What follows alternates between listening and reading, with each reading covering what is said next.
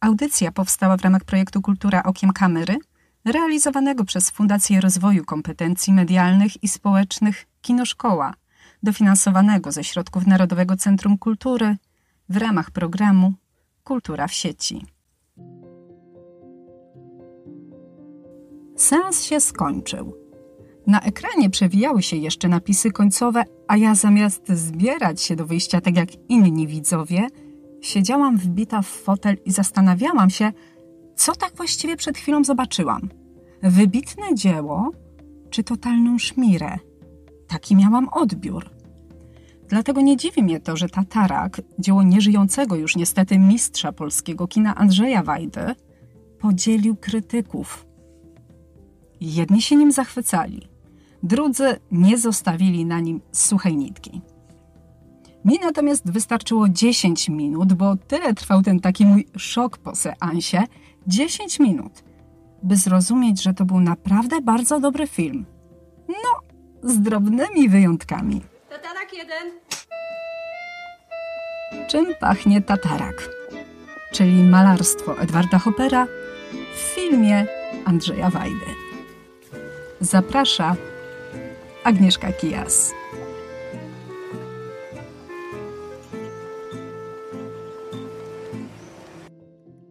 Andrzej Wajda jest reżyserem bardzo wrażliwym na malarstwo. Zresztą nie ma co się dziwić, bo on przecież nawet malował i początkowo studiował nawet na Akademii Sztuk Pięknych w Krakowie. Jednak ostatecznie tę drogę porzucił. Dlaczego? Aby to zrozumieć, musimy przenieść się nieco w czasie do drugiej połowy XIX wieku, kiedy to z paryskiej wystawy wrócił do Polski Jan Matejko. I myślę, że tego malarza nikomu nie trzeba specjalnie przedstawiać, bo wystarczy, że powiem bitwa pod Grunwaldem, a już wiemy o kogo chodzi. W każdym razie, gdy mistrz Matejko był już w kraju, to dopadli go dziennikarze. Oni chcieli po prostu wiedzieć, jak mu się podobało na paryskich salonach. Pytali go, co tam zobaczył, co tam widział, a on tam widział początki francuskiego impresjonizmu. No, a przynajmniej widział tam Maneta, czyli tego autora, który namalował słynne śniadanie na trawie, ten najbardziej skandalizujący piknik w historii malarstwa. I o tym, co odpowiedział Matejko dziennikarzom i jaki to ma związek z Wajdą, opowie Wam już sam reżyser. No mówi, ja też bym chciał malować te kobiety w niebieskich sukniach, ale nie mam czasu. No, no. Więc ja, ponieważ nie miałem czasu i nie chciałem malować martwych natur, że tak powiem, z tymi całymi e, pomidorami, czy co tam nam wrzucali, w związku z tym zostałem reżyserem filmowym. Ta wypowiedź reżysera, przyznaję, dość humorystyczna, pochodzi z rozmowy, jaką w całości możecie odsłuchać na kanale Akademii Polskiego Filmu, gdzie Was oczywiście odsyłam. I tu okej, okay, możemy się pośmiać, tak jak studenci, do których były kierowane te słowa, jednak prawdziwe powody odejścia od malarstwa na rzecz kina Wajda zdradza nam w filmie Moje inspiracje. Wyznał przed kamerą, i tutaj pozwolę sobie zacytować, coś takiego. Zdałem sobie sprawę, że jest ktoś, kto wie więcej niż ja. Zrozumiałem, że moja wyobraźnia tego nie sięga. Krótko mówiąc, Wajda doszedł do ściany – zrozumiał, że za pomocą pędzla nie uda mu się przeskoczyć samego siebie. On nie przeskoczy, nie przekroczy pewnej granicy, granicy wyobraźni. Na szczęście, choć wybrał kino i poszedł w zupełnie inną stronę, to jednak malarskich zamiłowań nie porzucił. Wręcz przeciwnie. Przeniósł je na plan filmowy i to dosłownie, bo Wajda bardzo często wykorzystywał swoje plastyczne umiejętności w swojej pracy. Uważał, że rysunek jest szybszy i bardzo często używał go do porozumiewania się ze współpracownikami. Zamiast tracić czas na tłumaczenie członkom ekipy, jak ma wyglądać dana scena, gdzie kto ma stać, jak ma być ustawiona kamera, jak światło, on po prostu to rysował i wszyscy w lot wiedzieli o co chodzi. Ale na tych czysto praktycznych, że tak powiem, zakulisowych zastosowaniach sztuki u Wajdy się nie skończyło – on zaczął sięgać głębiej, zaczął cytować wielkich mistrzów na ekranie. I przed nagraniem tego podcastu zrobiłam sobie w głowie taki szybki przegląd polskiego kina I muszę przyznać, że chyba nie ma polskiego reżysera tak rozmiłowanego w malarstwie jak właśnie Wajda. Widać to na każdym kroku, bo włączcie sobie jego brzezinę, jego wesele, popiół i diament, ale wcześniej koniecznie zanurzcie się w obrazach Malczewskiego, Wróblewskiego, Ruszczyca. To przecież tylko kilka przykładów, a i tak jestem ciekawa, czy uda Wam się wyszukać te malarskie cytaty. Dla odróżnienia, w Tataraku, czyli w filmie, o którym dzisiaj chcę Wam opowiedzieć, Wajda nie czerpie z polskich malarzy, a z twórczości amerykańskiego mistrza Edwarda Hoppera. I kiedy pada hasło Edward Hopper, to od razu, słuchajcie, od razu w nocy o północy powinna nasunąć się Wam jedna odpowiedź: samotność. Nie bez powodu, bo Hoppera nazywano malarzem pustki. I w dobie pandemii jego obrazy dosłownie podbiły internet. Te wyludnione ulice, restauracje, wymarłe poczekalnie, pokoje, stacje benzynowe. Gdzieś natknęłam się nawet na takie fajne stwierdzenie, że teraz to wszyscy jesteśmy trochę jak z obrazów Edwarda Hoppera. Wyalienowani. Czujemy podskórny lęk, niewytłumaczalne napięcie i zagrożenie. Malarz pokazuje nam suche kadry, pomieszczenia pocięte ostrymi geometrycznymi liniami. Wypełnia je tylko chłodną fakturą ściany. Nie ma drzwi. Więc jak się tu do licha znaleźliśmy? Odpowiedź jest prosta.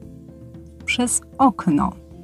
Bo okno u Hoppera pojawia się na wielu obrazach i ktoś może się nawet zacząć zastanawiać dlaczego, ale w istocie sprawa jest banalna, wręcz prozaiczna, bo Hopperowi tak naprawdę nie chodziło o okno, a o światło.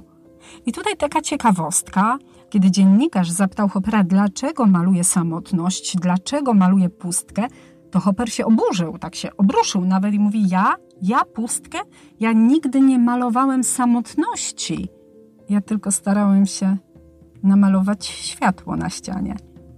I to właśnie za pomocą światła artysta kieruje nasz wzrok na rzeczy istotne, a nadmiar szczegółów ukrywa w cieniu. Takie czary mary. Ale bywa i tak, że promienie słońca, które beztrosko wpadają przez otwarte okno, niosą ze sobą niepokój, a nawet strach. Właśnie tak jest u Hoppera. On po mistrzowsku gra na naszych emocjach. Pokazuje nam tylko wycinek, urywek szerszej historii, a my budujemy sobie całą resztę w głowie. Bo co spowodowało, że siedząca na łóżku kobieta patrzy tempo przed siebie? Co się takiego stało? Albo dlaczego mężczyzna jest taki posępny? I dlaczego obok niego leży półnaga kobieta? Ona śpi, płacze? A może nie żyje? Zaczynamy się zastanawiać, co zaszło pomiędzy tymi ludźmi. Co zaszło w tym pokoju? I myślę, że właśnie dlatego Hoppera tak bardzo ukochał sobie kino, za tę taką narracyjność, za to kadrowanie. I Wajda powiedział, że ten malarz na jednym obrazie potrafi zrobić to, na co filmowcy potrzebują 90 minut. I to jest sedno sprawy. Patrzymy na czyste kadry, na czyste ujęcia, ba, gotowe ujęcia. Kojarzycie psychozę? To jest film Alfreda Hitchcocka i jeśli go jeszcze nie widzieliście, to koniecznie sobie włączcie, no bo to jest klasyka kina grozy, a Hitchcock, jak wiadomo, jest królem suspensu. I tę taką niepokojącą atmosferę, która właśnie towarzyszy bohaterom psychozy, zaczerpnął właśnie z płócien Hoppera. Szczególnie widać to w przypadku charakterystycznego, posępnego domu na wzgórzu, bo on jest dosłownie żywcem wyjęty z obrazu Dom przy torach. I choć Hitchcock plątał się w zeznaniach, bo raz przyznawał, że i owszem, wzorował się na obrazach Hoppera, a innym razem stanowczo temu zaprzeczał, to my i tak nie damy się zwieść. My już tam dobrze poznajemy ten dom i te obrazy. Poznajemy je także w Tataraku, a zaczyna się to tak. Czytam od początku. Tak. To najważniejsze. To jest najpiękniejsze, tak. Tatarskie ziele ma dwa zapachy. Jeżeli się potrze w palcach zieloną jego wstążkę, miejscami przymarszczoną, Przymarszczony po tej stronie. poczuje się zapach, łagodną woń wierzbami ocienionej wody, jak mówi Słowacki. Ale kiedy się takie pasmo tataraku rozetrze, kiedy się włoży nos w bruzdę wyłożoną jak gdyby watą, czuje się obok kadzidlanej woni zapach błotnistego iłu, gnijących rybich łusek, błota.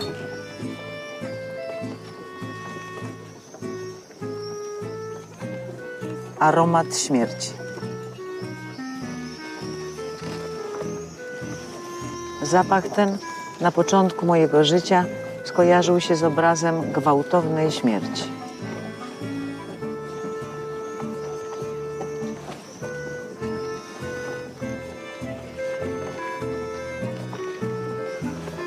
Oczywiście był to cytat z filmu Tatarak Andrzeja Wajdy, a odczytała go odtwórczyni głównej roli, czyli boska Krystyna Janda.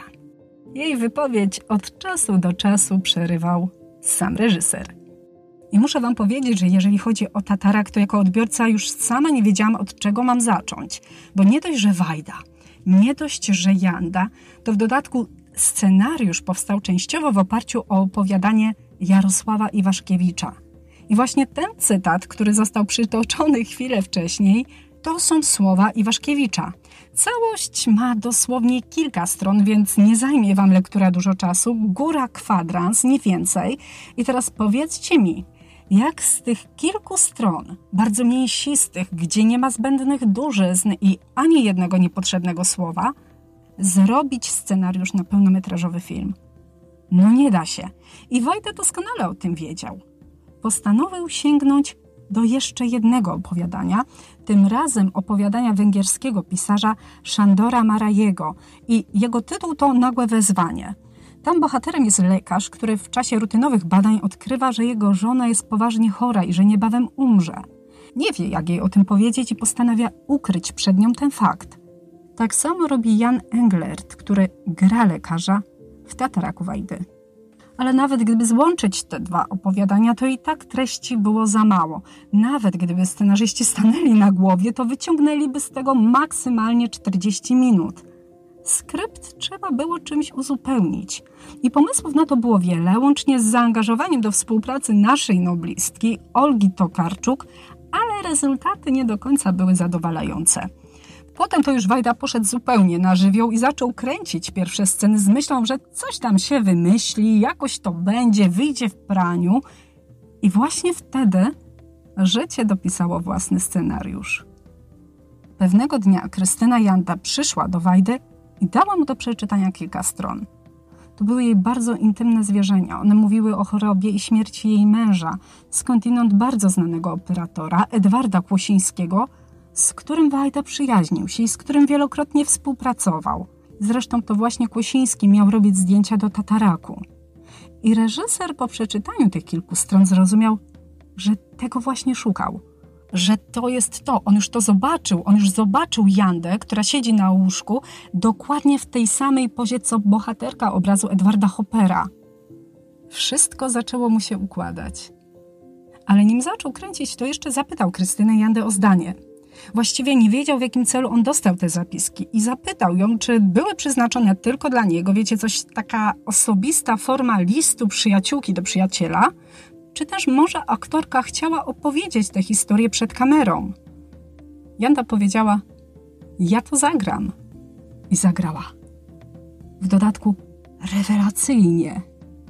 Te intymne ujęcia kręcone są w minimalistycznym pokoju, jakby pokoiku hotelowym nie ma tam bibelotów, nie ma drobiazgów i właśnie ten styl zaczerpnięty jest z obrazów Edwarda Hoppera. Zresztą Janda bardzo często stoi lub siedzi w pozycjach, jakie przybierały bohaterki Hoppera. To są bardzo mocne sceny. One wymuszają na nas stuprocentowe skupienie. Kręcone są na jednym ujęciu, na statywie i jeżeli chcecie je oglądać na pół gwizdka, przegryzając chipsy albo popcorn, to serio darujcie sobie. Jandy trzeba słuchać. I Wajda właśnie tak zrobił. Posłuchał Jandy. Aktorkę zostawiono samą sobie. Reżyser nie ingerował ani w to, co mówiła przed kamerą, ani w to, jak się zachowywała, ale nie oznacza to, że Janda improwizowała. Ona nauczyła się własnego tekstu na pamięć. Doskonale się na to patrzy. Wiecie, To jest tak, jakby przyjaciel zwierzał się wam ze swojego najbardziej osobistego i bolesnego dramatu. Tu nawet nie wypada przełknąć ślinę.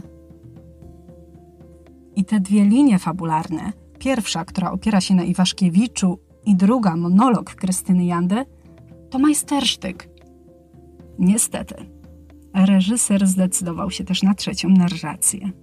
Intencje rozumiem. Okej, okay. chodziło tu o to, że u Iwaszkiewicza o losach Marty opowiada jej przyjaciel pisarz, a tu niejako robi to przyjaciel reżyser, więc okej, okay, jest to jakoś spójne, ale to nie było potrzebne. Dostajemy bowiem taki making of robienia tataraku, takie kulisy produkcji. I o ile ta pierwsza scena, w której widzimy reżysera i aktorkę, jak siedzą przy stole, rozmawiają, a ona czyta mu ten początkowy akapit scenariusza, to jest jak najbardziej na miejscu, to ma sens. To już scena, jak Jan Englert przygotowuje się do roli, czy jak pada klaps, albo już ta histeryczna ucieczka Jandy z planu, no przyznam, że nie mam pojęcia, po co to było. To nie pasuje do tego filmu. Kolejnym minusem, jaki musiałabym tu wymienić, jest na pewno dubbing. Kiedy patrzyłam na Tatarak po raz pierwszy, to wiedziałam, że coś mi tu w tym Bogusiu szwankuje. To ważny bohater, bo właśnie pomiędzy nim a Martą rodzi się całe skomplikowane uczucie, tak to sobie Iwaszkiewicz wymyślił. Dopiero gdy poszłam do kina po raz drugi, zrozumiałam, że chodzi o dubbing. Otóż Paweł Szajda, owszem, jest z pochodzenia Polakiem, ale on wychował się w Connecticut, a obecnie mieszka w Nowym Jorku. Zresztą mogliście go widzieć w wielu filmach, innymi pod Słońcem Toskanii. Naprawdę fajny aktor, ale to jest aktor hollywoodzki. On nie nadaje się do polskich filmów. Jego rodzice są Polakami i on uczył się języka, ale jednak widać, że ten jego aparat mowy nie jest przyzwyczajony do naszej wymowy, do naszej artykulacji. I w Tataraku mówi za niego Jakub Mazurek. Nawet to tak nie razi. Bardziej mnie odrzuca fakt, że gdy patrzę na usta głównego bohatera, to one inaczej się składają. Tak się nie wypowiada nasz głosek. To drażni. Czy tatarak ma dwa zapachy? Ma. Na szczęście na pierwszy plan wybija się ten prawdziwy aromat śmierci. Polecam. Agnieszka Kijas.